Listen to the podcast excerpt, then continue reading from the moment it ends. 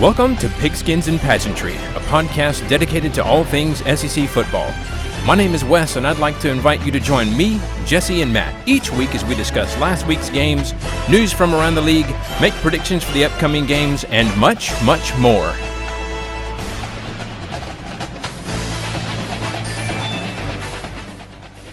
What's up, everybody? Well, Championship Saturday is set, but its uh, outcome might be a little bit less than you think. I don't know. We'll uh, we'll we'll find that out. But we've uh, got some unexpected outcomes from last Saturday to talk about. The latest uh, C F P rankings, which um, are literally coming out as we're recording, um, and uh, we'll do a fun speed round and make our predictions to a uh, deceptively exciting slate of games coming up. Uh, but bef- before we do all that, let's welcome our hosts. And I'm going to switch it up today, and let's talk to Matt first. What's going on, my friend? I have been sitting here since nine o'clock watching the end of this Kentucky-Michigan State game, waiting for these rankings to come out. And the game's finally over. So, ah, E S P N, switch to an alternate channel, for God's sake. yeah, yeah. we're. But we're aside from that, I'm great. Yeah, aside well, from that, I'm great. Good deal. And Jesse, how's it going? I'm doing much better than I was last week. Thank you for asking. Um, still, still have anxiety, you know, because that's just the state of my football program at the moment. But that's okay. Yeah. That's okay. Um, but yeah, it's fine. You know, we're just slowly seeping into a seasonal depression as it gets dark outside. But here we are. It, it just sounds bad. So let's. Uh, any anytime anything's seeping somewhere, it's just bad. Anyway, seeping's never used in a really good term. Typically not. No. Well, um, let's talk about some of the games from last week. Always remember, if you ain't first, you're last. All right. Let's talk about first. Let's talk about Missouri at Tennessee. Uh, Tennessee won this one sixty-six to twenty-four. Yes, that's sixty-six to twenty-four. Um, Matt and I both had the same differential. We had to do the math. I got the point in this one. It was twenty-eight seventeen Tennessee at half. And I think Tennessee fans, I saw some tweets, some comments.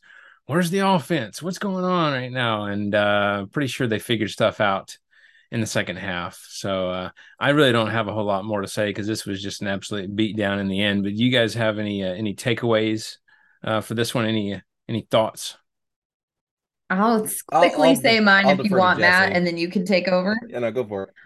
Mizzou, self-inflicted wounds did not help the rest of the game. Um, you're already a little rough, but like illegal procedure, substitution issues, miffed tackles, confusing sort of... Clock in- management. Yeah, clock management, confusing into the quarter decision-making, false starts. All of this just not really great to help balance out what is already a little bit of a sketchy season for you. Um, and then I would say, I know they started off a little bit slow, but Tennessee's offense to me showed balance in order to get this win. We know how good their passing attack is with Hendon Hooker, but you know, he threw over three hundred yards and uh, two wide receivers went for one hundred plus. But in addition to that, three of their running backs and Hooker rushed for over fifty yards, and uh, they finished the game with nearly three hundred team rushing yards. So that's cool and pretty, uh, pretty well balanced for a team that has been really heavy on the pass attack. Yeah. Matt? Um, first off, I want to go on record as saying that I was happy that this game ended the way it did. Um, I wanted a nuke because you know how about my love and affection that I have for Eli Drinkwitz. Um, uh, speaking Eli Drinkwitz, I was listening to the Go Vols seven podcast uh, this past week, and one of the guys, I can't remember if it was um, it was one of them, he, they said, and I love this line, there are more highlights out of a Drinky press conference than there are out of his games. And I thought that was hilarious and also one hundred percent accurate. Um, like we said, this is this was a Tennessee game after the second quarter. Uh, going into the half, I think a lot of Tennessee fans, including myself, were a bit concerned that we were looking at a little bit of a hangover, um, and we were a little concerned that things weren't going to come out. But Hooker's too good. The offense is too good. They eventually got everything online. Defense started playing pretty well uh, in the second, in the third, and fourth quarter. Uh, and I think Tennessee, let's see, I uh, just had it. Uh, they scored uh, do do do. They scored what thirty-eight points second half. So when you talk about pouring pouring it on, they poured it on in that second half. Um, a couple other things is it's nice to see Tennessee's back to being one for you. Um, a lot of highlights out of uh, you know Milton and Squirrel and Brew and all the wide receivers and quarterbacks and everybody. And I think we're going to be looking good going forward, even when Hooker does eventually leave uh, at the end of the season. I think that Joe Milton will be nasty at quarterback. He's he's he's shown a lot of progress since last season. So overall, great win for us, I thought. What I'm hearing is when your Hooker is good, everybody scores. Bingo. There's just uh, so many puns all the way around there. H- Hooker scoring, all that stuff.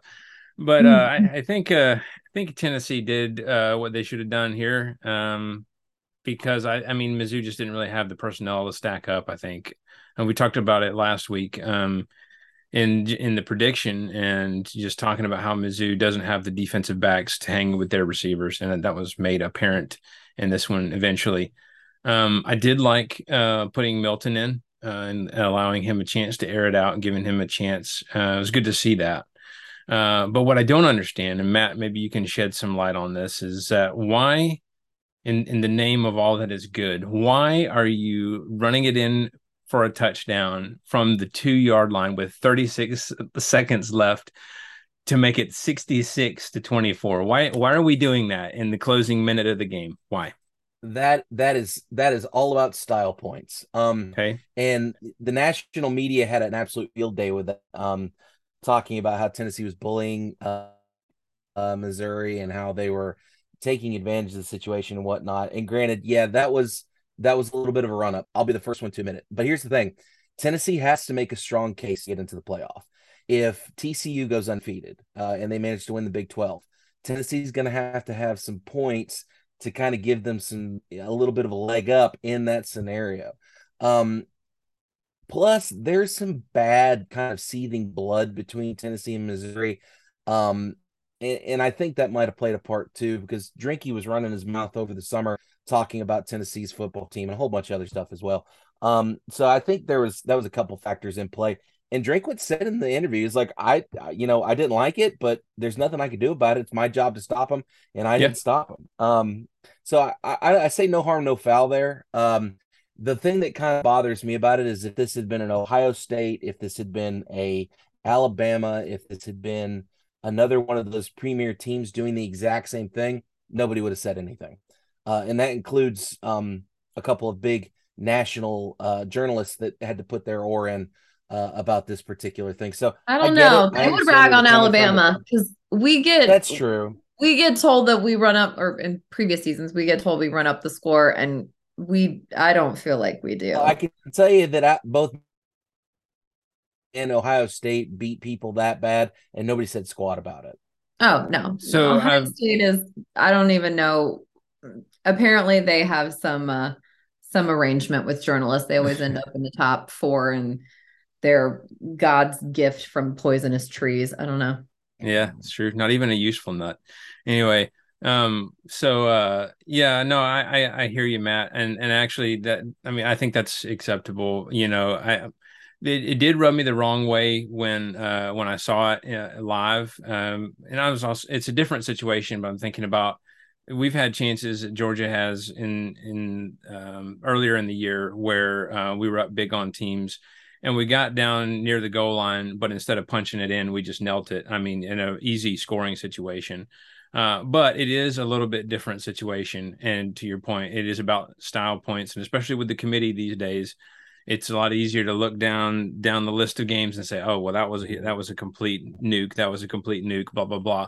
Um, I get it. You're trying to to stack the scoreboard in your favor. So I get that from that standpoint.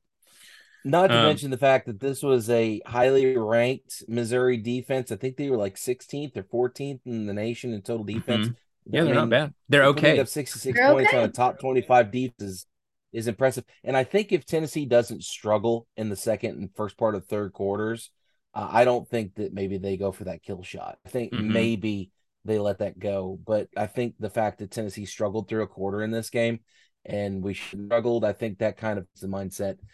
Or or maybe Heupel just decided, you know what, I they're not going to stop, so we might as well get some more points. Why not? Well, you also have to think, and I think about this too, when you look at scores that are that big of a difference, and you do have backups and backups to backups in at that point typically, and those guys want to get scores. They want to get minutes. Yeah. They want to, yeah. they want to run certain plays. They want to get that, that live game practice. And so yeah. I, I don't always love it when teams do it, but at the same time, I have to understand that those players that are in are usually not the starters, and they want some glory too. Mm-hmm. Yeah, absolutely. Um, I know this is not a Big Ten podcast, but they were talking about the, uh, speaking of Ohio State, the, one of their guys scored a touchdown this past weekend. And I think he they, he's been captain numerous times. He's uh, torn his A C L like something ridiculous, like three or four times or some insane number like that. He was able to score a touchdown this weekend. And so they're all celebrating with him in the end zone. What is one of those lopsided victories, but uh, able to to do that, kind of in line with what you're talking about, Jesse. Yeah. So um, anyway, all right, let's move on to the next game of the day. That was L S U at Arkansas. Uh, L S U winning this one, uh, an exciting, riveting offensive game, thirteen to ten. um, I got the point in this one. Uh, K J Jefferson didn't start this one as he was out with a shoulder injury. Um, turns out, you know, last week when they lost to Liberty, um, they did have him, but he really kind of wasn't even himself then either. It, it appears that he's been playing through a shoulder injury for a while now. And so uh, he's just been really been struggling with that. So he was out. Malik Hornsby started instead, and he went four of nine for twenty-four yards. Um, obviously the, they couldn't get anything going offensively, but neither could L S U. And I don't know what really the cause of that is. L S U led Uh, six to three at half when Josh Williams, who had one hundred twenty-two yards on nineteen carries for L S U, scored on a one-yard touchdown in the third to make it thirteen to three. Arkansas then put in third-string quarterback Cade Fortin to uh, try to get a, a spark on offense, which worked as they scored a forty-yard touchdown pass uh, from him to Matt Landers to make it thirteen ten. All right, Arkansas's back in it. Uh, they get the ball back with about a minute and a half left, and they're driving down the field when Harold Perkins strip sacked Fortin, and L S U recovered, and that was the ball game. Perkins, by the way, um, had the flu in this game and apparently uh, threw up before the game, and Brian Kelly was telling him, hey, man, uh, M J uh, did the same thing too in, in his flu game, and Perkins looked at him and said, who's M J? So, mm-hmm. you know, mm-hmm. showing his age a little bit there, so... Anyway, you guys uh, have any takeaways from this one? Yeah, when the whole L S U and Arkansas football teams are not playing this coming week because they all have the flu, be responsible. Stop being germy. That's gross. I know you think it's tough to play through the flu, but it's actually just really inconsiderate and not good for you. And coaching staff, don't encourage that. Ew. Um, aside from that, Daniels couldn't get the passing game in check. And I think that this game is going to be played over and over again in that U G A locker room for the next eighty-six week. Yards in the air. Yeah. After throwing one interception all season, he tossed an interception on the opening drive of the game later in the first quarter, fumbled the ball on a red zone or on his own read. He put L S U's offense into an early hole. Uh, the passing game never seemed to recover from that. He was eight for fifteen for eighty-six yards, no touchdowns, and he logged just ten yards on the ground after being sacked seven times. That's woof when you're talking about an Arkansas team that has honestly gone downhill quite quickly. Um, but I think this could have very well have been a hangover game. I, I'm sure Matt's going to talk about it because he called it, but mm-hmm. you can't have those type of games if you're going to be the champion in the West and you're going to go play Georgia uh, because that's not going to work. And they're going to look at this game and they're going to find the holes and they're going to exploit them because the Georgia defense is much better than the Arkansas defense. And then for Arkansas, bless them, they have two chances left to make a bowl game. Two, they started this year ranked in the preseason top twenty-five. They soared as high as number ten. We were all there. We were all excited for them in the A P. And then three straight losses just bounced them down, down, down. They're no longer a contention in the West. And then obviously no one is after this week. But they are um, they have a very razor thin margin to uh, to get to a bowl game. Matt? I, you know, I was expecting this to be a little bit of a letdown, and I uh, I wasn't wrong. Um, you know, L S U and Arkansas both really struggled to move the ball. Um, defensive battle between these two. Um, you ended up with Harold Perkins having a heck of a game. I mean, when you get four sacks in the same game and you have the flu, that's uh that's a special day for that kid. Um, I'll be interested to see how things pan out for him going forward, because I think he's a junior. I think. I thought he was a freshman. Hold on, I'll tell you exactly. Maybe I'm... he is a freshman. He's a freshman. My, yeah, my God, a freshman. um, yeah. So he's he's going to be around for a minute, and it looks like he's going to be getting some big paychecks on Sundays here in the next couple of years. Um, but man, he had himself a game. Um, you know what? This is one of those situations where L S U controls their own destiny, and they're going to have to find a way uh, to to right the ship before you get to Atlanta in December. Um, they only have a couple more chances to kind of get things figured out before they have to go. It's the big red machine that is the University of Georgia's football team. And I, I don't know, you know, this is an L S U team that got blown out in their own stadium against Tennessee. I'm not sure how this is going to work. I don't think L S U is going to be able to hang in that game, but we'll see. Um, I feel bad for Pittman because we had such high hopes for Arkansas this year, and those, those hopes have evaporated. So, yeah, I don't I don't know if Arkansas defense was just that effective against L S U, or if L S U is playing conservative knowing that they're going against a backup quarterback. Uh, but if that's the case, I don't know why you would do that. And, you know, I mean, it's like, um, why wouldn't you just pour it on and make the victory look that much better? Uh, I, I just I just don't really understand Arkansas, that. You were so close. Yeah, props to so them. So close to making me feel bad. Oof, man, if if Arkansas had won this game and knocked L S U out, they'd have been three losses, and I think that would have gave Bama the inside track, right, with a win over Ole Miss? Yeah, Bama or, I mean, at that, that point, right? It would be Bama or Ole Miss because we would have had the same record. Yeah, yeah, I um, yeah, we'll go to the head-to-head. And and, and then I don't know. Yeah, I typically yeah, would go to the head-to-head, and Bama just won that. So yeah, right.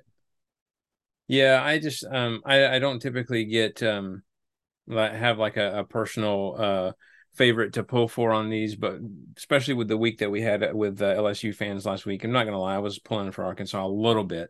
No hate on L S U fans, by the way. Um, there were several good L S U fans that commented as well, and I don't want those to go unnoticed. There was multiple people who commented saying, we're sorry that um, you had to deal with that. We're not all bad and all that stuff, blah, blah, blah. And it's, you know, Absolutely. obviously, obviously we know that. And we know that every fan base has their jerks. And unfortunately the jerks are the loudest, and that's what gets noticed. Yeah. One of our jerks poisoned a whole tree. So yeah. please yeah. don't think we're all that way. I feel like right.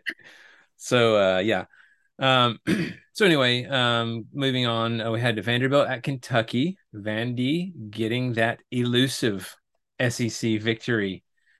Vandy winning this one twenty-four to twenty-one. Nobody got the point in this one because, well, yeah, why would you pick Vandy? Uh, if history isn't any indicator, not a ton of offense in the first half in this game. Vandy leading seven six at half. I think we were texting each other like, oh, look at Vandy. Um, not thinking that it would actually happen, right? Uh, but both of these teams got the offense going a bit more in the second half, and uh, Kentucky t- took the lead twenty-seven seventeen, or I'm sorry, twenty-one seventeen on a seventy-two-yard touchdown run with five minutes left. Then Vandy comes up clutch at the end, which when's the last time we've ever said that? Usually it's in Van- football. Usually it's Vandy's going to Vandy is uh, is usually what we say. Yeah, yeah. Um, But uh, they, they came up clutch with a twelve-play, eighty-yard drive that ended in an eight-yard touchdown pass from Mike Wright to Will Shepard with thirty-two seconds left. The defense then closed out the game and get its first S E C win in one thousand one hundred twenty days, October the nineteenth, two thousand nineteen to be exact, or twenty-six S E C games. Mike Wright had a great game in this one, throwing for one hundred eighty-four yards and a touchdown, also rushing for one hundred twenty-six yards and a touchdown. Uh, Ray Davis ran for one hundred twenty-nine yards and a touchdown. So Vandy with two hundred-yard rushers for the first time since two thousand two. You guys have any takeaways from this surprise game? Ouch, Kentucky. Ouch. Like, I we were you know we we I feel like every every couple of seasons we talk about a team that just has regressed mm-hmm. uh, really badly. A couple seasons ago it was Missouri. I think last season we were talking about uh, was it Auburn that we were talking about regression. It's just mm-hmm.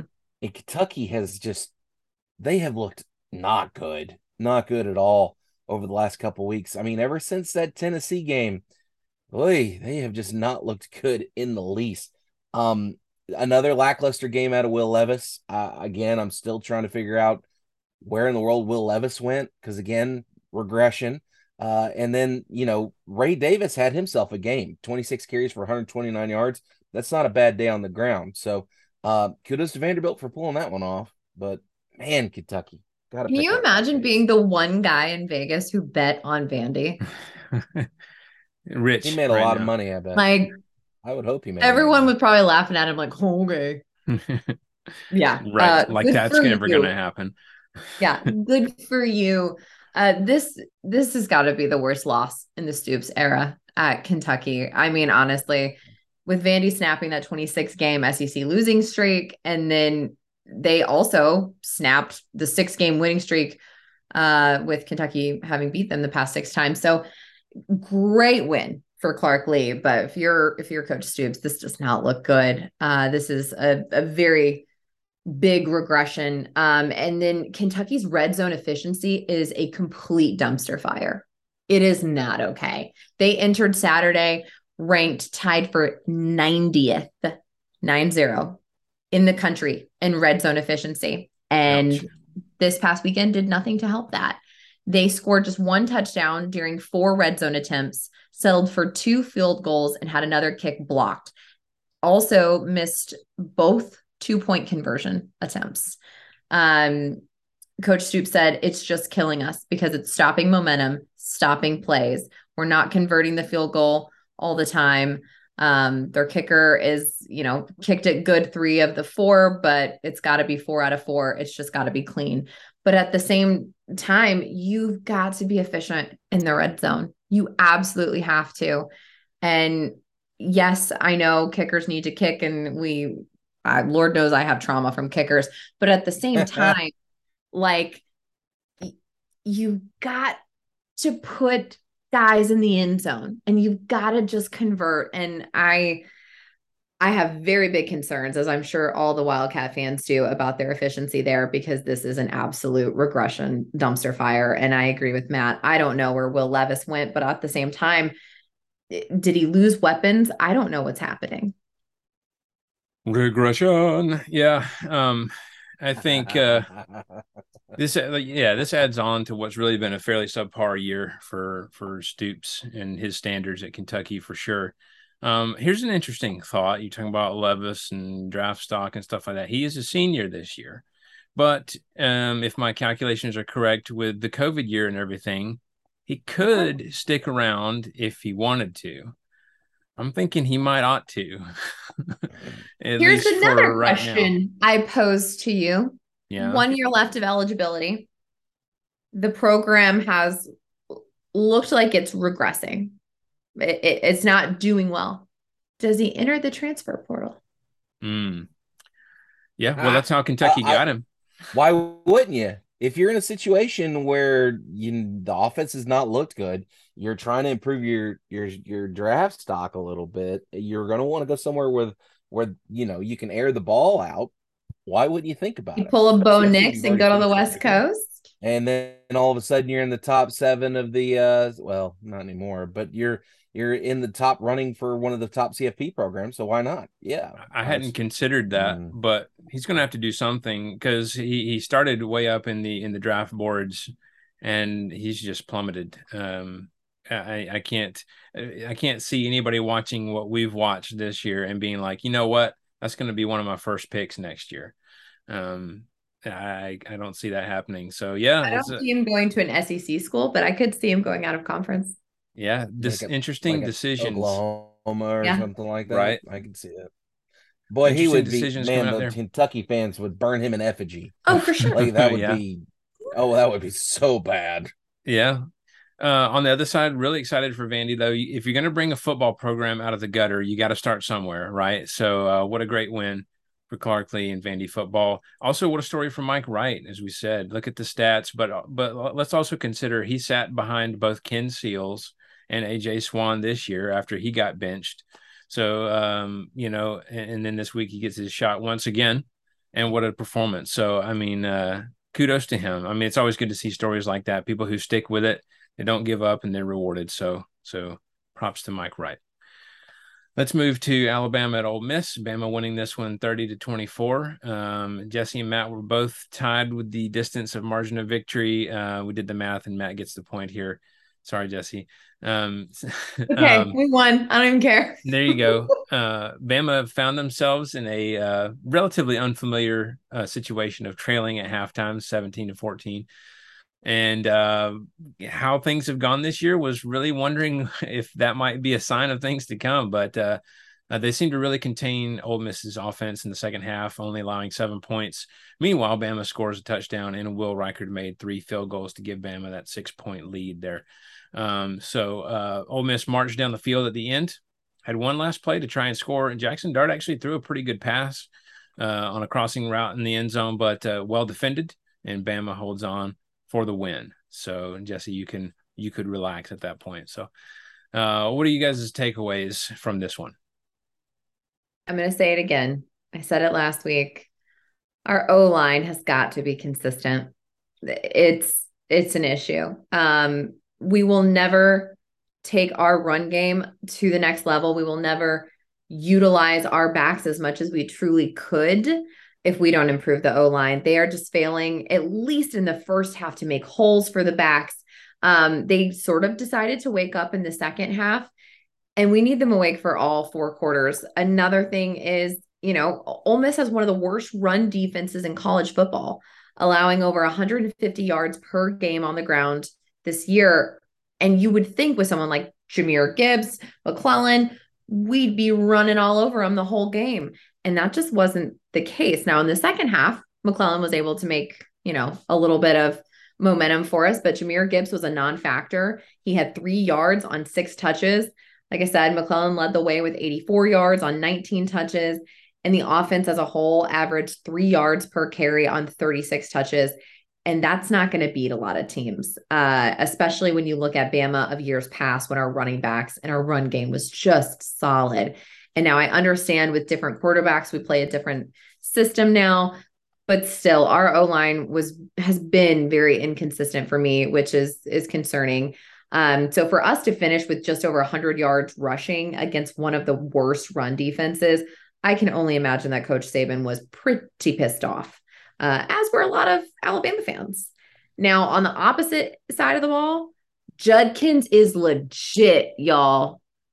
My Lord. He had mm-hmm. one hundred thirty-five yards, two touchdowns. Um, and I mean, he's from Alabama, and we didn't even recruit this guy, but he entered the game averaging one hundred fourteen point eight nine yards on the ground. And that makes him one of only two players in the conference. Um, Sanders from Arkansas is the other to average at least one hundred yards per game.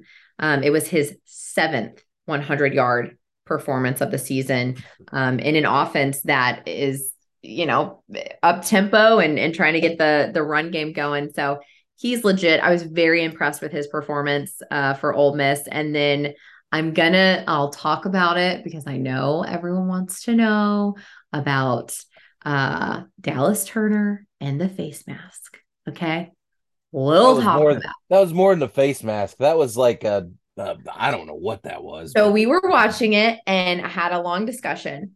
It was awful. It was horrible. It was horrible to watch. It hurt me. Um, I know, I don't think he intentionally grabbed it at first, but at some point, you know what you're doing. And then he just slung him and kind of pushed his head. You can't do that. And we were looking at the rules, and I think I'm right. And we looked it up, is it is considered a face mask because there is no ruling to determine it as something else. There's nothing else in a rule that determines it as if it was else. Malicious or not. Yeah, because right. we talk yeah. about it all the time with targeting. There's no way to judge intent fully, and they don't judge intent. It just is what it is. It wasn't roughing the passer as the rules are written. It wasn't anything else. It was just a face mask. And so it looked egregious, and it was, but the officials did what the rules call for, and they got the, the yardage penalty that was in the rules. Um, so I'll be interested to see if, if anything comes out of that now that we're in an era where we do adjust the rules quite a bit as we start to see things happen. So um, just wanted to address it because I know people would be talking about it. Matt, what are your, your thoughts? I, to kind of piggyback off that, uh, did Jackson Dart do something to the University of Alabama's defense? Because no. I don't know if he said something mean about their mom, or if he, I don't know if he's dating one of their girlfriends or what, but that crap. Your fat little girlfriends eating fish sandwiches yeah, with them. Yeah. Uh, there were numerous times, aside from just the face mask, where there were situations where Jackson Dart was getting just pummeled. Um, parts where, you know, it, and I don't want to get up on the thing about how Bama gets preferential treatment from the referees, but you do have to admit things always look a little weird. Anyhow, um, fact of the matter is, is that Jackson Dart got the crap kicked out of him in this game. Um, and, you know, I don't know if you guys saw the clip, but Lane Kiffin said he talked to Jackson's mom uh, the next day. And it, she was, she said, she told him this, and he said it in the presser. He said, I, I don't understand why uh, her saying, I don't understand why my son gets different treatment because he plays for a different S E C program. Um, because I, and they're not wrong. I, I think, there's just so much in inconsistency with that. And there should have been at least a couple more uh, roughing, like unnecessary roughness penalties, uh, roughing the passer penalties. There was an egregious pass interference, uh, defensive pass interference call that just magically did not get called on a deep ball. I think it was in the second or third quarter. It's just officiating so awful. And I don't know how you miss those calls. Like, I understand ticky-tack little things that happen in the heat of the moment. There's things, a lot of things flying around, and you miss it. But when you're consistently missing egregious penalties, like, it's just ridiculous. Um, that was kind of the big thing that popped out for me uh, when I was looking back over this game. The other thing is Bryce Bryce Young is a cheat code. I don't understand how in the world he's how he's able to walk with the weight of this entire program on his back, because let's be honest here, it has been Bryce Young carrying Alabama all bloody season long. Um, did you see him I light the into goodness, them on the sideline? I did yes. not see that, but I, I don't. He and Saban together in unison. oh, oh, oh, that's a scary thought. Um, it, and you know what? I hope Bryce uh, gets to the N F L, uh, and I hope to goodness I get a chance to recruit him uh, to my fantasy football team, because I got a feeling he's going to light things up when he gets up there. There's already three former Bama Q Bs that are who are doing, doing a great well. job right now. Two has been looking great in the N F L. So Jalen yeah. Hurts, that angel human being. Yeah, I um.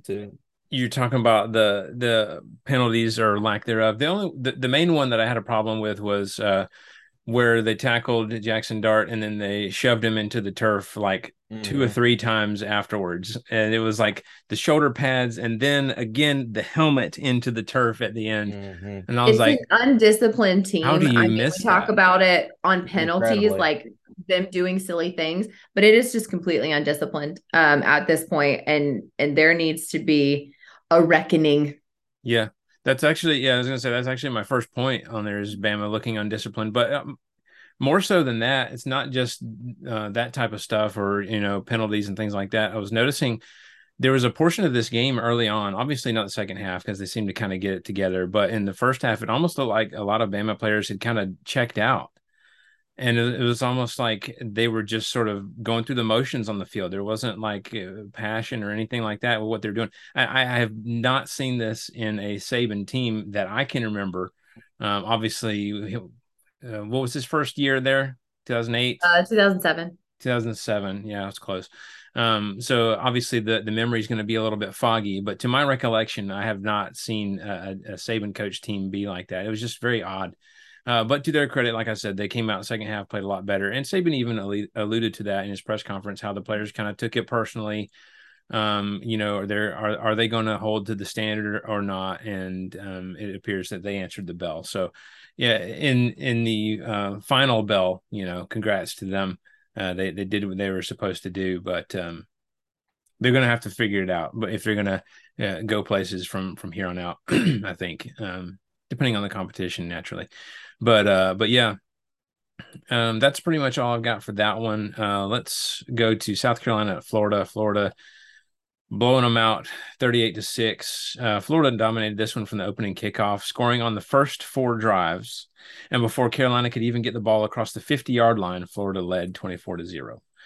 So not much of a game here. They never looked back and got a convincing win against the South Carolina team that I think most of us, uh, I don't want to speak for you guys, but I thought might have had a chance against Florida just a few short weeks ago mm-hmm. when they were kind of rolling. So uh, what are you guys' takeaways from this one? I want Matt to go first because I want him to read his first takeaway. Why? But okay. Can you read um, it the way it's spelled? Because that would be please read it the way it's spelled. Spencer Rattler for Heisman. Shut up. We were talking Love about it. This at the beginning of the preseason. Everybody and their mother, when Rattler showed up in Columbia, they're like, "Oh, he's going to win the Heisman." Kids. He's barely cracked. I think he's sitting at like nineteen hundred yards, nineteen eighty-three yards, something like that. He's thrown eight touchdowns and nine interceptions on the season. Don't come at me with that whole Spencer Rattler's the second coming of a great quarterback, because he's not. He's not. He benefited from being at Oklahoma, being in a system where they don't play defense in the pack in the Big twelve. I almost said Pac twelve, same difference. Um, so yeah, just. We can put the Spencer Rattler stuff to bed. It's it's over and gone with. I, I just the, the concept of it just makes my brain hurt. Um, South Carolina looked anemic on offense, like we talked about. The lack of explosive plays is one of the big things that I noticed when I was looking at the stat line. They had one play over twenty yards. Um, you know, when you look at more one of the more prolific offenses in the in the S E C, they're going to have multiple over twenty yard uh plays. Some of them have two or three on each drive, so it just kind of depends. Lots of fumbles in this one. um Carolina has again regressed and gone backward a little bit, um and Florida's looking decent. Richardson had a good day. Um you know, it sounds like they were asking him in the pre- post-game presser, hey, are you gonna stick around? Are you going to go to the N F L? Do you, is that going to be a conversation that comes up? And the way he sounded, he made it sound, he's like, I just want to win next week and get to a bowl game and win the bowl game. It doesn't sound like he's really concerned about the N F L at this point. Yeah. I think that's smart. That's, I think they get in trouble when they look too far ahead and they start thinking about an N F L payday. You got to get there. That was an, an interesting topic of discussion uh, about whether or not this might have been his final game at the Swamp, which is kind of crazy, kind of snuck up on us, if that is indeed the case. But Um, I don't know. I mean, it's another one that we were talking about, the possibility of turning pro. Uh, I don't really know what to think of that, honestly, right now. Uh, we've kind of said that there's a lot of development that needs to happen there, um, especially in the first half of this season. I certainly think he's improved. I don't know mm-hmm. if I would say he's improved enough to say, hey, let's go, let's go to the draft. Um, but uh, I don't know. I might come back and see what uh, Napier is going to continue to do down there, continue to build the program back up a little bit. So uh, I don't know. All right, let's uh, let's move to Georgia at Mississippi State. Uh, Georgia winning this one forty-five to nineteen. Matt getting the point here. Um, Georgia led seventeen to six near the end of the first half, but a punt return for a touchdown with three seconds left in the half made it seventeen twelve. After the failed two-point conversion attempt, and uh, big for Mississippi State uh, for momentum going into half. Uh, Georgia seemed to come out of halftime knowing what changes they needed to make, um, and held the air raid offense to thirteen points with another six coming off of that punt return. So uh, Ladd McConkey had a day uh, rushing for uh, uh, a seventy-yard touchdown and a five receptions for seventy-one yards and a touchdown as well. Uh, do you guys have any takeaways or thoughts about this one? I just think no matter how hard Mississippi State's defense tried, their offense just was not getting it done for them. And you can't have success, sort of success. I know you look at the score, but the defense can't be the only people that that keep you in this game. And so I think Mississippi State needs to regain a lot of that momentum that they seem to have earlier in the season if they plan on winning their final few games. And then the other thing is it looked like the the Bulldogs needed to clean up some some sloppiness. I mean, they had two interceptions. Um, They last week, the Dogs had two turnovers, and then they had three against Florida the week before. So I understand, yes, they're ten and oh and they're still dominating. I'm not saying that. But in the last two weeks, Georgia's had, you know, six penalties in each game. And it's just not something that I think is characteristic of them. And I think they need to make sure that they're staying disciplined going into Atlanta um, because, you know, turnovers and things like that, that, that can always hurt you, uh, especially in a, a championship game. Mm-hmm. Matt? Yeah, um, y'all, y'all ever seen the movie The Shining? I'm sure you have. Of course. Yeah, you know the, you know the scene with the elevators when the elevators open up and it's just just buckets of blood, mm-hmm. just a giant lobby filled with blood. That's what this football game was. Um, and I had a feeling that was going to happen. I knew it was going to be a bloodbath. Mississippi State didn't have the dogs to hang, no pun intended. Um, and it, and we knew this. They it's like Denny Green used to say, we they they are who we thought they are, and Georgia's going to do Georgia things. Um, like Jesse was saying, uh, ew, Stetson Bennett having kind of a rough day. I know that he got the yardage up there, but when you look at the box score, um, he goes, hold on a second, I just had it pulled up. He goes twenty-five for thirty-seven for two eighty-nine yards, and he did throw for three touchdowns, but he did throw two interceptions, and he did fumble the ball once, which was recovered by Georgia. But that's that's looking a little iffy there, Wes. I don't know what's going on with your quarterback. So, so I do have something to say about that. Uh, the Dogs um, came out strong and installed a bit in the first half. Was uh, pleased to see how strong they came out in the second half, just from my takeaways. But, but uh, as you're talking about interceptions, both of them uh, were excusable in, in this sense. So, with one happening where his throwing arm got hit, so as the ball is being released, his the uh, his throwing arm got hit. So I'll be okay, sure, it's it's inaccurate because of that, whatever.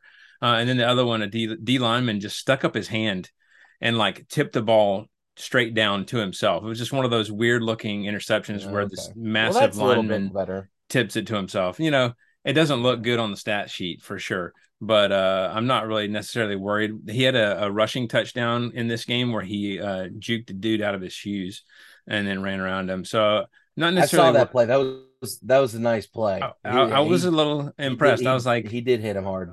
I was like, I didn't know you had those moves, man.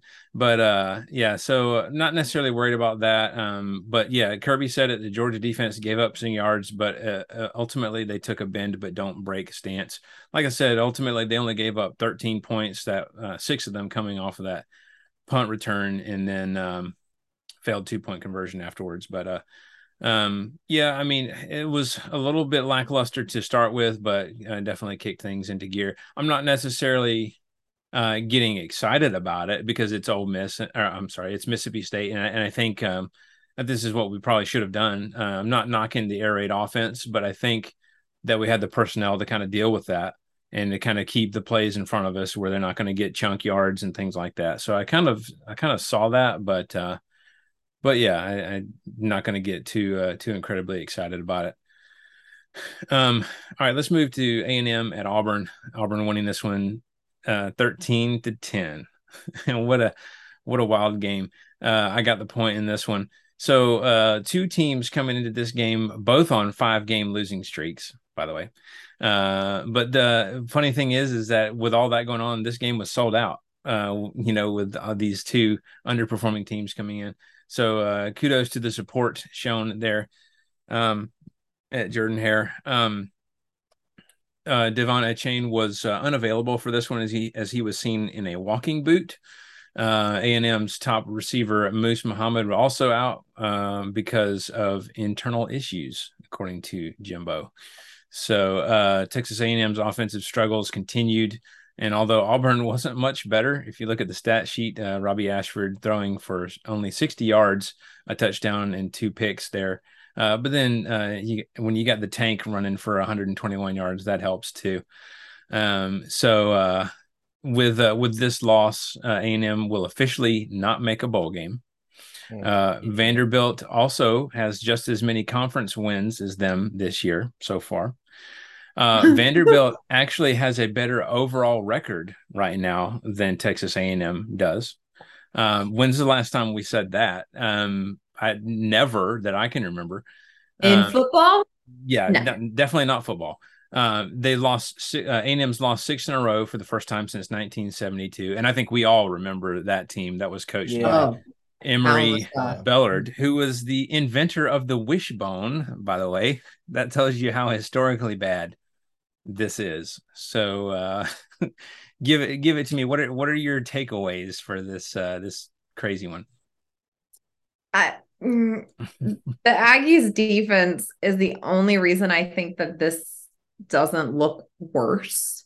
Um, because if you looked at just the amount of yards that they allowed in this game, it it doesn't really look great. However, while they allowed the Tigers to gain three hundred thirty-three yards of offense, they held them, you know, to only thirteen points, and, you know, they had to do something because their offense wasn't doing anything. So maybe hold on to that, A and M fans. I don't know.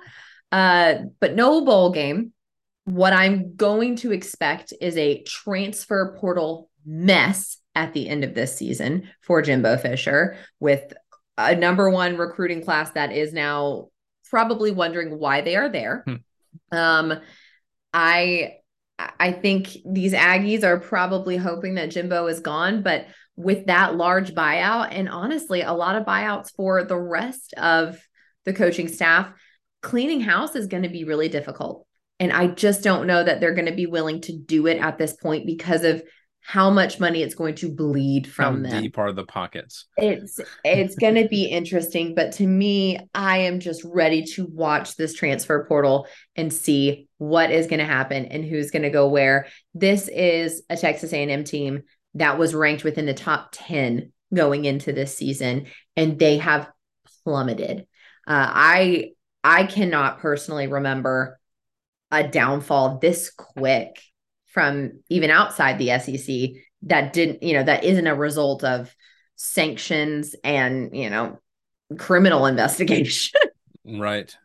Um, I really can't. And then I have to say, Cadillac Williams seemed to have delivered a breath of fresh air into an Auburn team that I can only imagine felt really beat down and, and discouraged. So their defense delivered at home to a, a packed out crowd, um, and they they really dominated the Aggies offense. And I think if you're an Auburn fan, you're at least encouraged this week. Um, and I don't know that Cadillac Williams is the guy that is going to get that head coaching job, but he's got my vote because he just seems so enthusiastic and supportive. Yeah. Uh, Matt? Uh, I'm, I'm gonna go ahead and tell you they're they're not gonna hire Cadillac. There's no, no way they go that route. They'll they'll keep him on staff more than likely, but I, I have a hard time imagining that they're gonna keep him as the head guy. Um, it, you know, Tank Bigsby had a I saw a quote by Tank Bigsby after the game. He said when when Cadillac when Coach Williams got his Cadillac got the job, the building changed, and I think that says a lot. You know, guys are gonna play a lot harder for somebody that they love and respect, and I think that they've definitely got that with Cadillac Williams. Um. I, you know, again, wish him the best. I don't think he's the guy that they're going to go with. Um, we'll have to wait and see what happens there.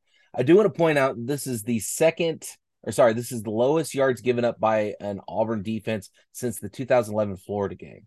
Um, now, that could be both a combination of great defense by Auburn and also kind of an anemic offense from Texas A and M, but still a pretty good effort by Auburn to pull out the W there. Um, and they and they needed to win. They needed to win bad this week. So, um, you know, kudos to Auburn for getting the job done.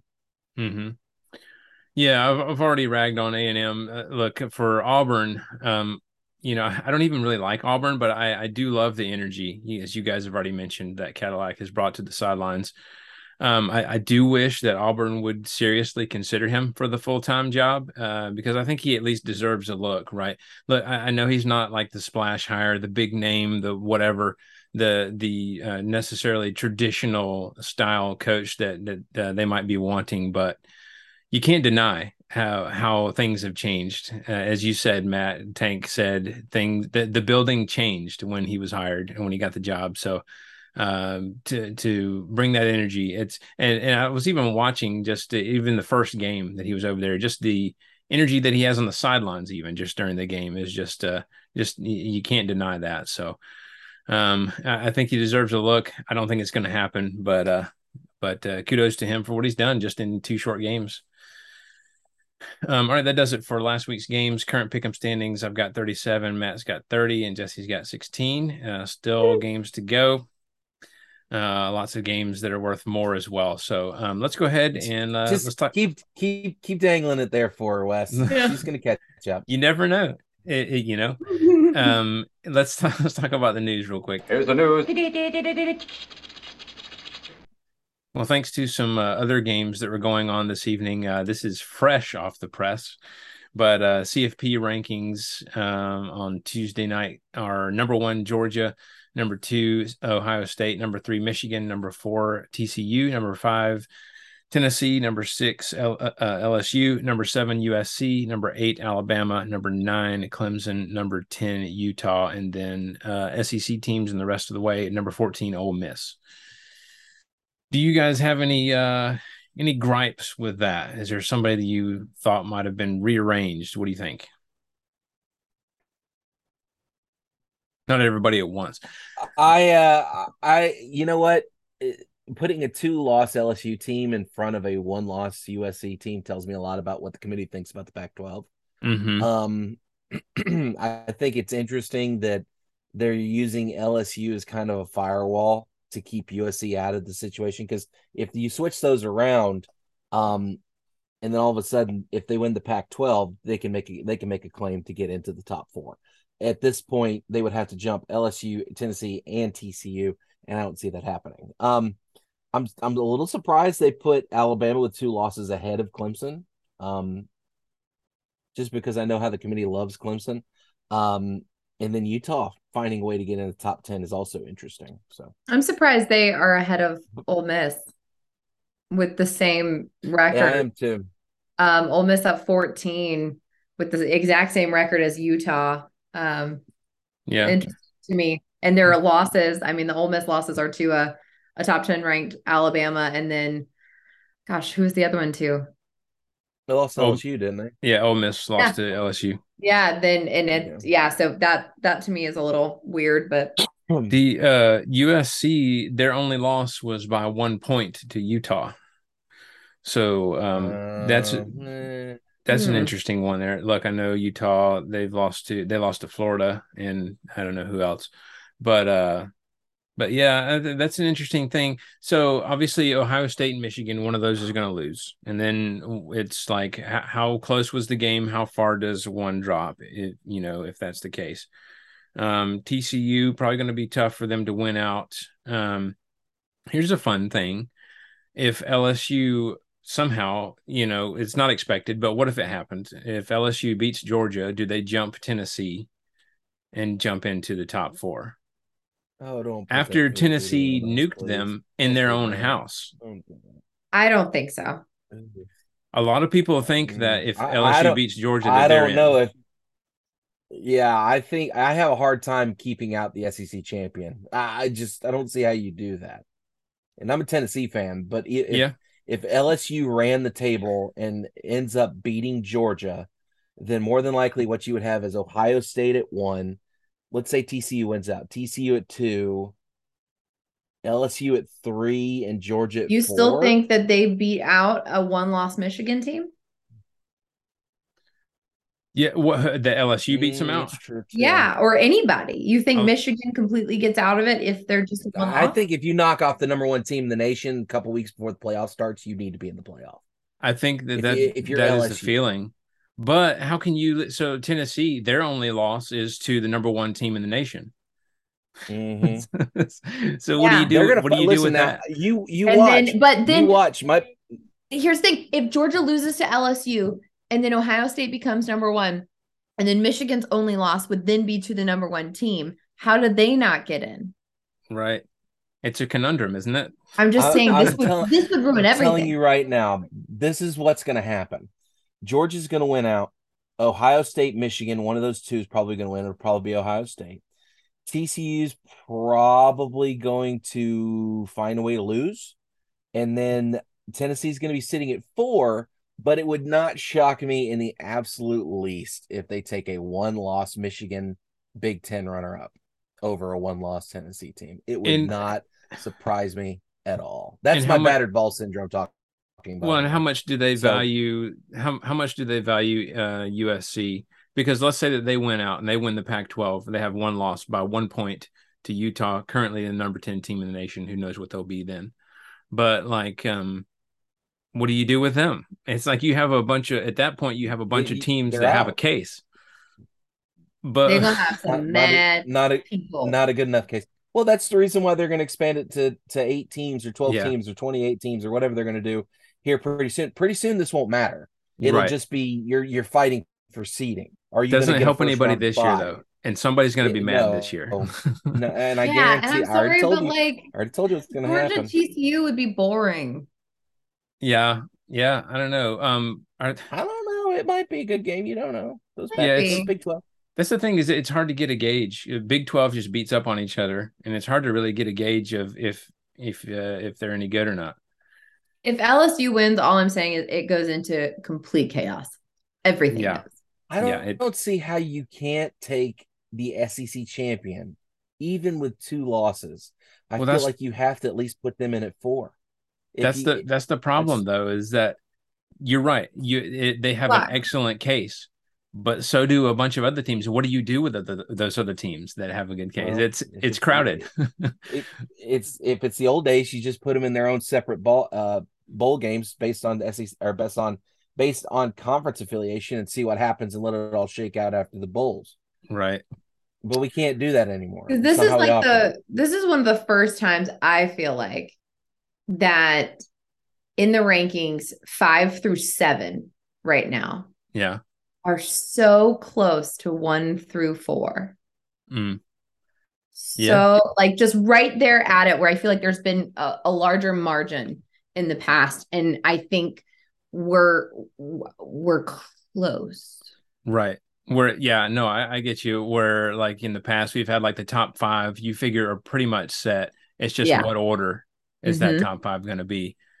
But you know, you're right. Really, it's kind of one through seven. Um, you know, if depending on who loses, then all chaos could could be unleashed. So, um, all right. Well, let's uh, let's do a quick speed round. Speed round. All right. So the first question, and we've talked a little bit about this, but let's be a little bit bit more granular here. Are we seeing? And just you guys just jump in. Whoever wants to answer first. Are we seeing Vandy improve under Clark Lee? Are we are we watching this football program get better, or is Kentucky regressing back to the S E C cellar? What do you Both. guys think? Both. Okay. I don't think that Vandy's improving like significantly just yet, but I think that Kentucky has regressed a bit, and I think Vandy's won out of conference games. Mm-hmm. Matt? Yeah, I, I, I don't I don't I think it's more Kentucky regressing than Vanderbilt improving. Uh, I think this was probably a situation where Vanderbilt, I don't want to say got lucky because that would mean that they there wasn't skill involved, but I think this was a case of Kentucky kind of shooting themselves in the foot more than it was Vanderbilt getting better. Yeah, just based I, off what I've seen of it, it's it's so hard for Vanderbilt to be good. It, it really is, given the situation at Vanderbilt, given the program, given all the different ancillary things that go along with it, like academic uh, requirements and all the other business that goes with Vanderbilt's um, program. I just, they're not going to be good unless they start changing things up. Right. Well, I was listening to some of the analysts on Saturday night. They were talking about how winning is a habit, but unfortunately so can losing be mm-hmm. become a culture and a habit um, and just a mentality. So I, I think um, from that standpoint, Clark Lee does have a challenge, but I, I do agree. I think it's both. I don't know what the percentages would be. I would probably agree with you, Matt, saying that it's probably a little bit more Kentucky regressing, but I, I do see improvement with Vandy. Um, and some of the announcers were saying, um, look, this is not necessarily that Kentucky gave them the game. Uh, mm-hmm. Vandy just kind of outplayed them. Now, maybe that was because Kentucky w- was lacking in some performance areas. But it's interesting to watch a Vandy team do things the right way, right? Uh, something that we don't, we're not used to seeing necessarily. So, all right, now let's move quickly to uh, the second one. We've talked about it. It's been a huge story. Auburn just feels like an entirely different team under Cadillac Williams. They aren't lighting up the scoreboard, but the energy is just a hundred times better. Should they hire him?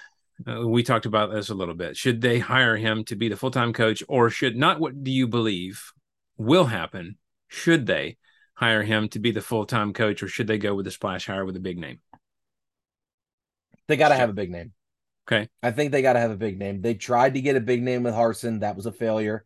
Uh, I think after they they moved on from Gus Malzahn, they're in a situation where they've got to get the next hire right.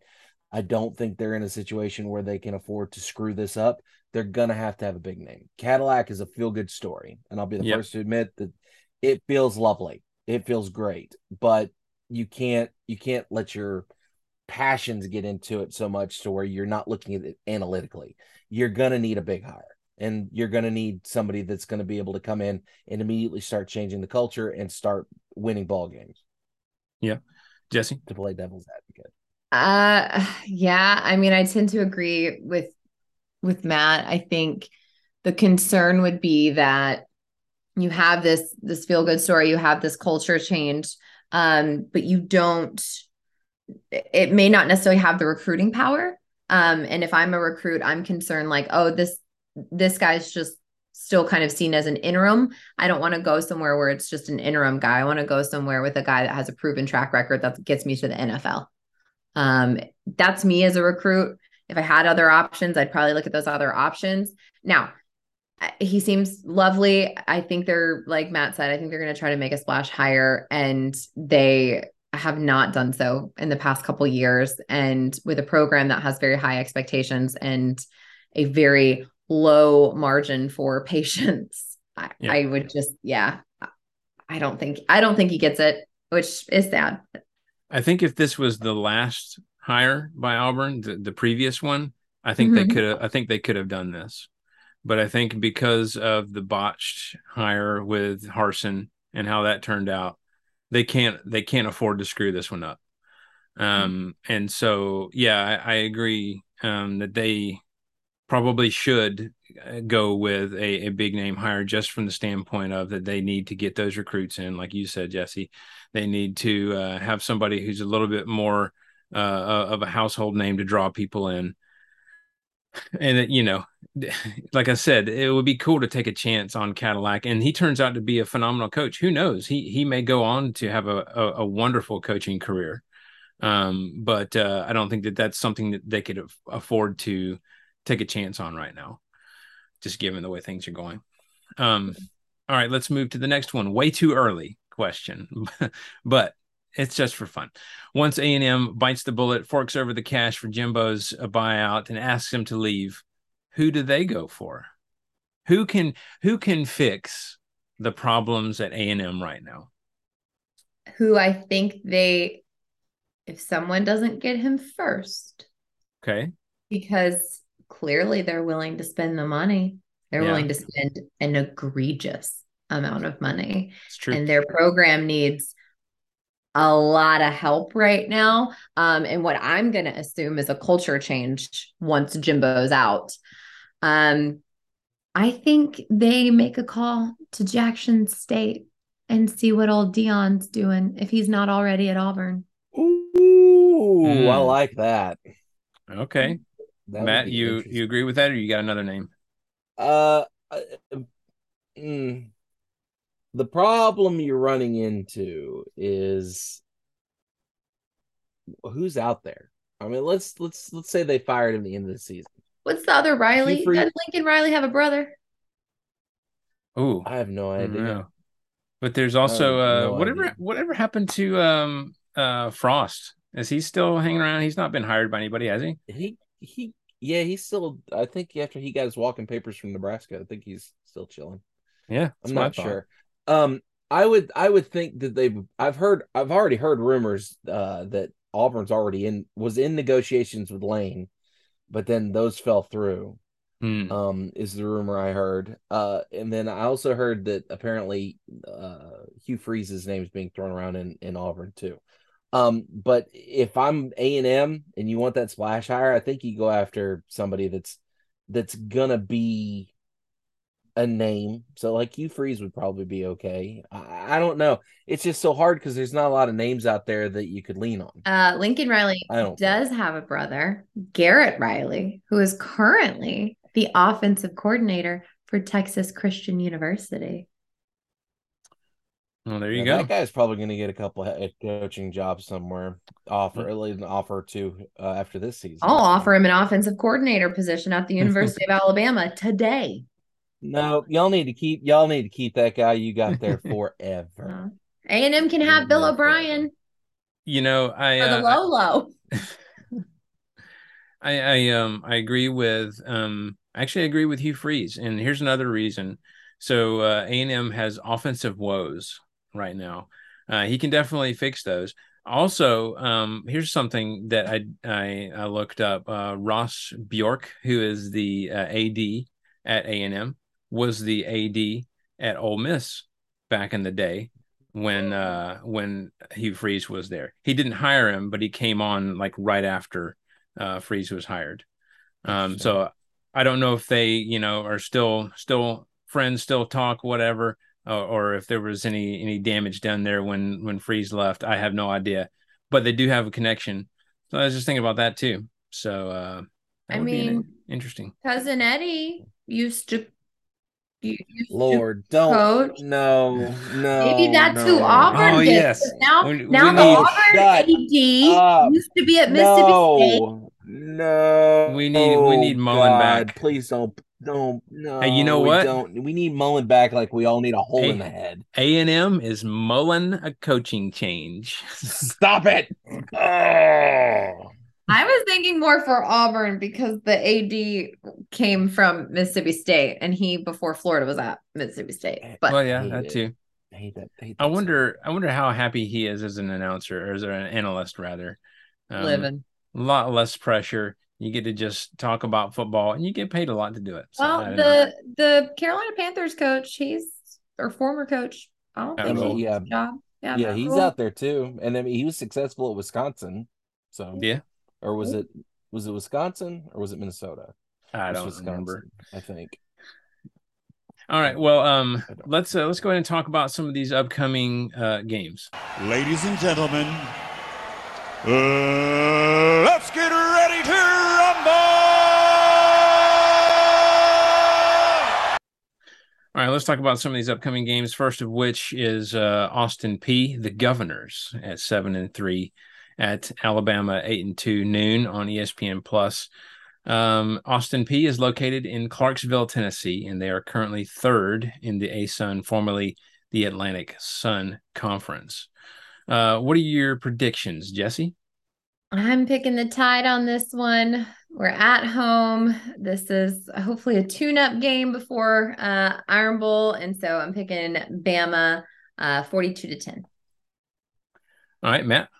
Yeah, um, you know, anytime Bama plays a little cupcake, they're going to probably take care of business. So this is a cupcake, uh, fifty-two fourteen Bama.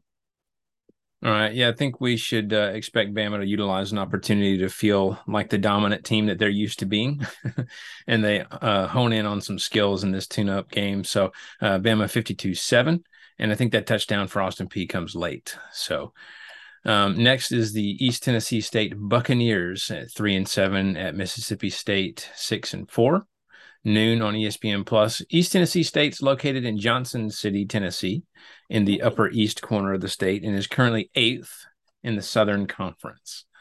Uh, Jesse, what's your prediction for this one? For our, our sweet other Tennessee friends, um, I'm going to pick Mississippi State. I think they rally the troops this week after uh, a devastating loss to Georgia, and uh, they get things done at home, thirty-five to fourteen. All right, Matt.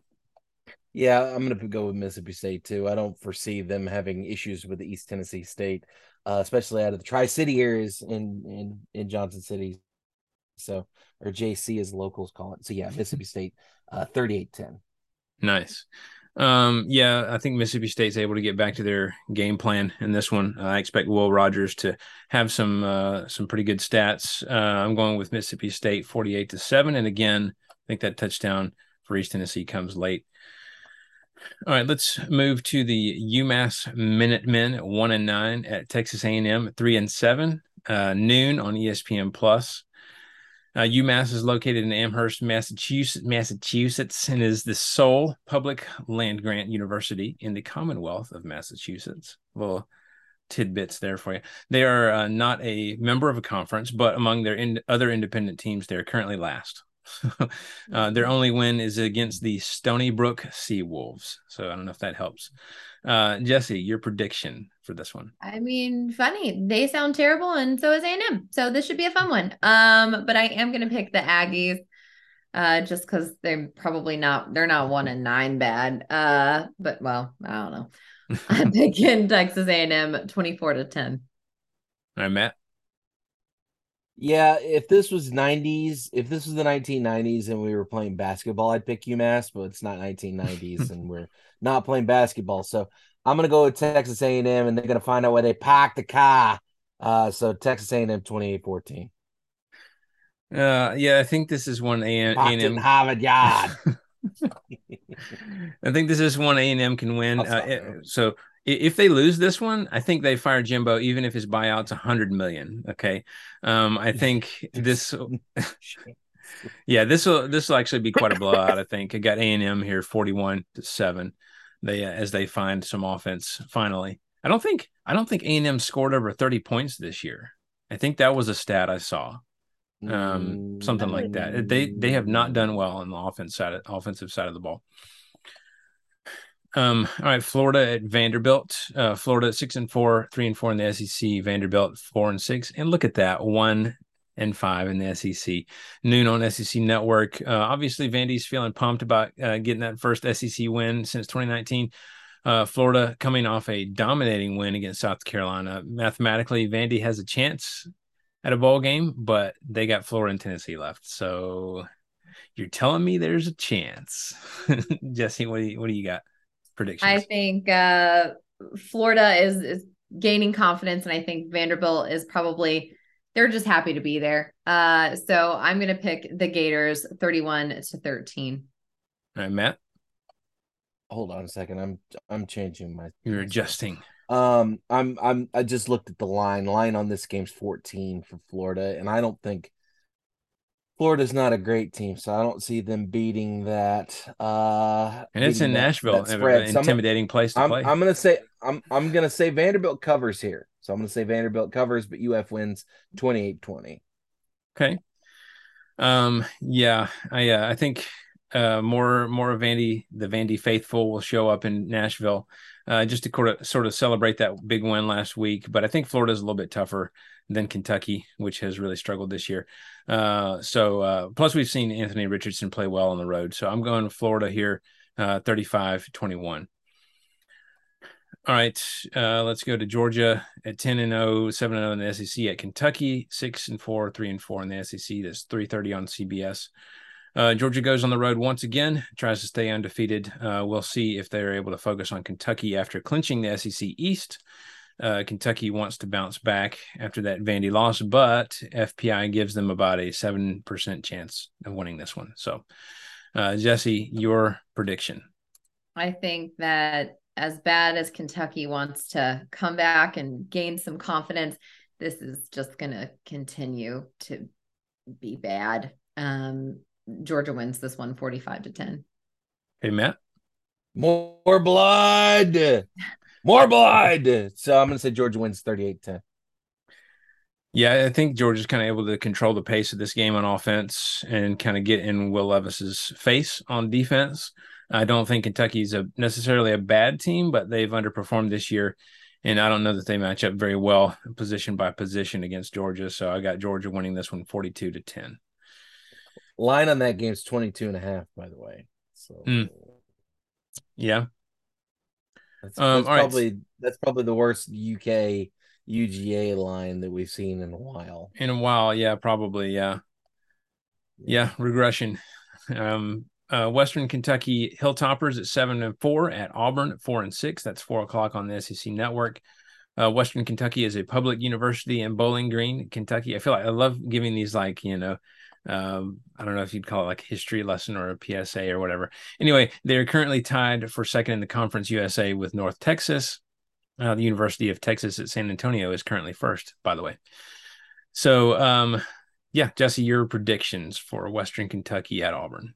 Western Kentucky is not bad. Um, no. I, no, I know several alum from there. Um, and uh, as much as I, I know that Auburn is hyped right now, this is not a night game in Jordan-Hare.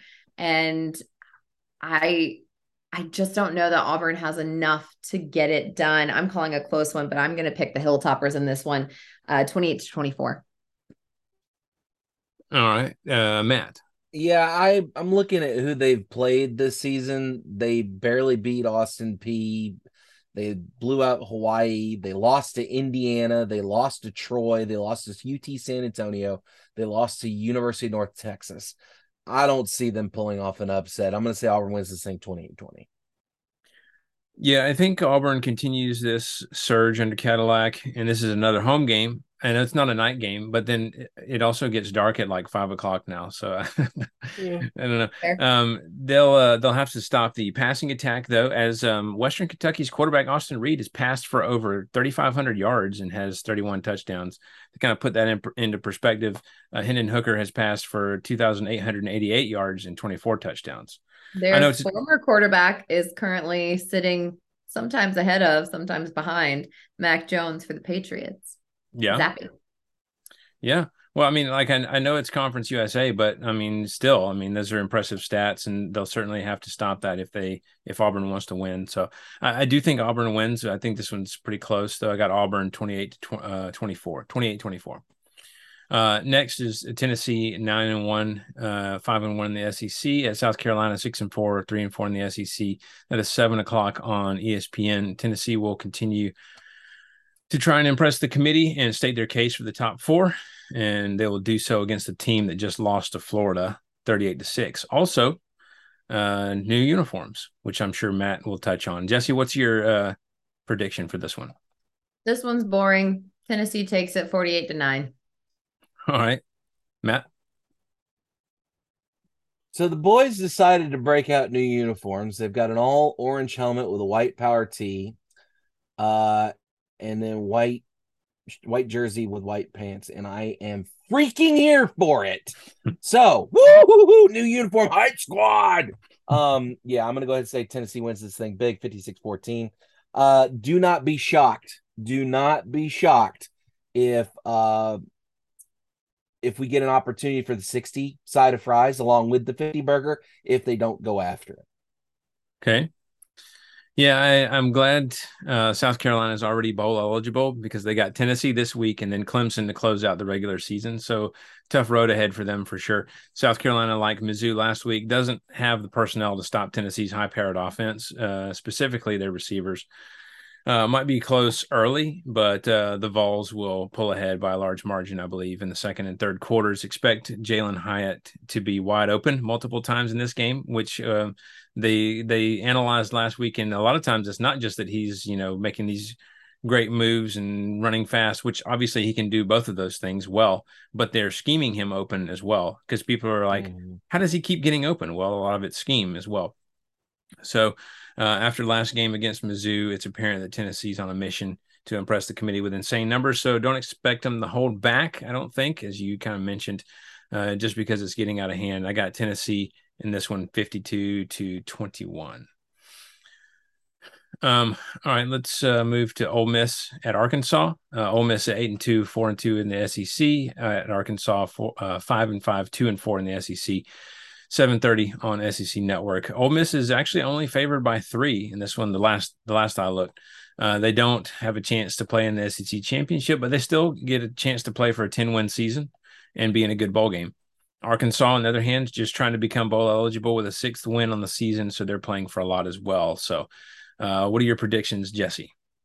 Yeah, I think, you know, I know that winning the West is obviously not a thing anymore for Ole Miss, but I still think that they are trying to play lights out and still trying to get this program going. I don't know that they play four total quarters. We've seen that be an issue for them in the past.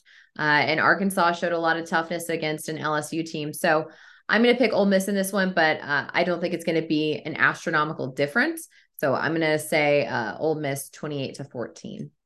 All right, Matt. Yeah, I like Ole Miss here. Um, Arkansas has been a team that's been trending downward for the last couple of weeks, but the last two months, it feels like. I don't foresee Ole Miss struggling too much.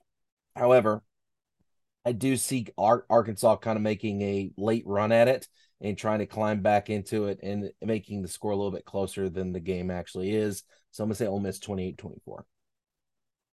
I think I think playing at home is a factor here for Arkansas. I think Arkansas's defense is going to be a challenge for both Jackson Dart and Quinshon Judkins. Um, I think this one's going to be an exciting close game, and and I don't know, like I really wanted to pick like a feel-good win for Arkansas, right? And then I remembered like just how much Arkansas struggled without K J Jefferson and even with him trying to play through this shoulder injury when they lost to Liberty. So I just don't see that happening as much as I think I would would like to see that. Uh, I'm going to go with Ole Miss in here in, in a close one here, thirty-one to twenty-eight. So uh, next is New Mexico State, the Aggies at four and five at Missouri, four and six. Um, that is seven thirty on E S P N U. Uh, New Mexico is a public university located in Las Cruces, New Mexico. I'm not sure if I'm pronouncing that right. And they are also uh, independent, ranking fifth out of seven teams in the F B S independent standings. Um, predictions. Jesse, what you got? I think Mizzou is able to get this done despite having a very similar record. Um, but I don't think it's going to be a blowout. I'm going to pick Mizzou twenty-four to twenty-one just because Mizzou. Okay, Matt? I am utterly confused on which way to swing on this one. Um, this is a New Mexico State team that got nuked by Minnesota, uh, nuked by Wisconsin. And um, they beat Butch Jones's team, um, but eh, and they got nuked by Liberty. Yeah, I'm gonna go with Mizzou. Um, I don't really want to because Drinky's not that great, but I'm gonna say Mizzou wins. Saying eh, say thirty-three twenty-four. Nice. Yeah, I think Mizzou's gonna take care of business here. So uh, M I Z, or as Drinky would say, M I Z, thirty-eight to ten. So, um, all right, next is the U A B Blazers, five and five at L S U, eight and two, nine o'clock on E S P N two. Um, so if you guys remember, uh, obviously U- UAB obviously is located in Birmingham. I don't mean you remember that. I, I take it that you do. But for their uh, football program, it was uh, shut down back in twenty fourteen after a six and six season. Um, U A B decided to cut costs, shut down its football program. They didn't last long, however, and through various meetings and, and fundraisers, they soon had that football program going once again in twenty seventeen with greater community support as well, it seemed. Um, they also have a new home stadium, uh, Protective Stadium, with a capacity of forty-two thousand people, which opened in uh, two thousand twenty-one and hosted the opening and closing ceremonies of the World Games last July. So there you go. The more you know. Uh, they are currently sixth in Conference U S A this year. So, Jesse, what's your prediction? I think L S U needs to be careful not to have this be a trap game, um, to take their competition seriously, clean up the mistakes of last week.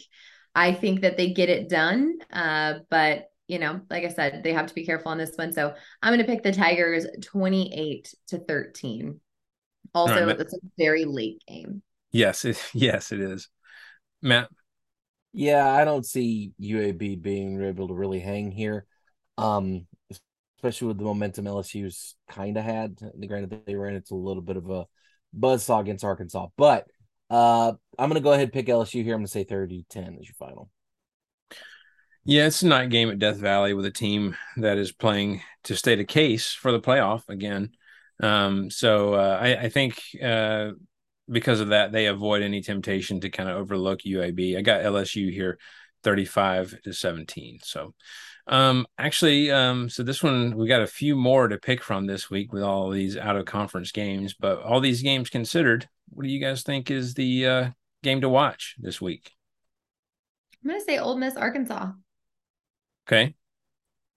Yeah. yeah. Or Honestly, I would. I'm probably going to most enjoy watching Western Kentucky and Auburn. Yeah. Yeah, yeah, I, I I agree. I think Ole Miss Arkansas is the only game that's going to be somewhat close-ish. Um, yeah. I am going to be curious to see how uh, Kentucky responds to Georgia. Mm-hmm. If they're going to be able to hang at all, that's going to be an interesting story to watch for this weekend. Um, not to mention the fact I am curious as to what the offense is going to look like for Tennessee against uh, South Carolina. So, yeah. See.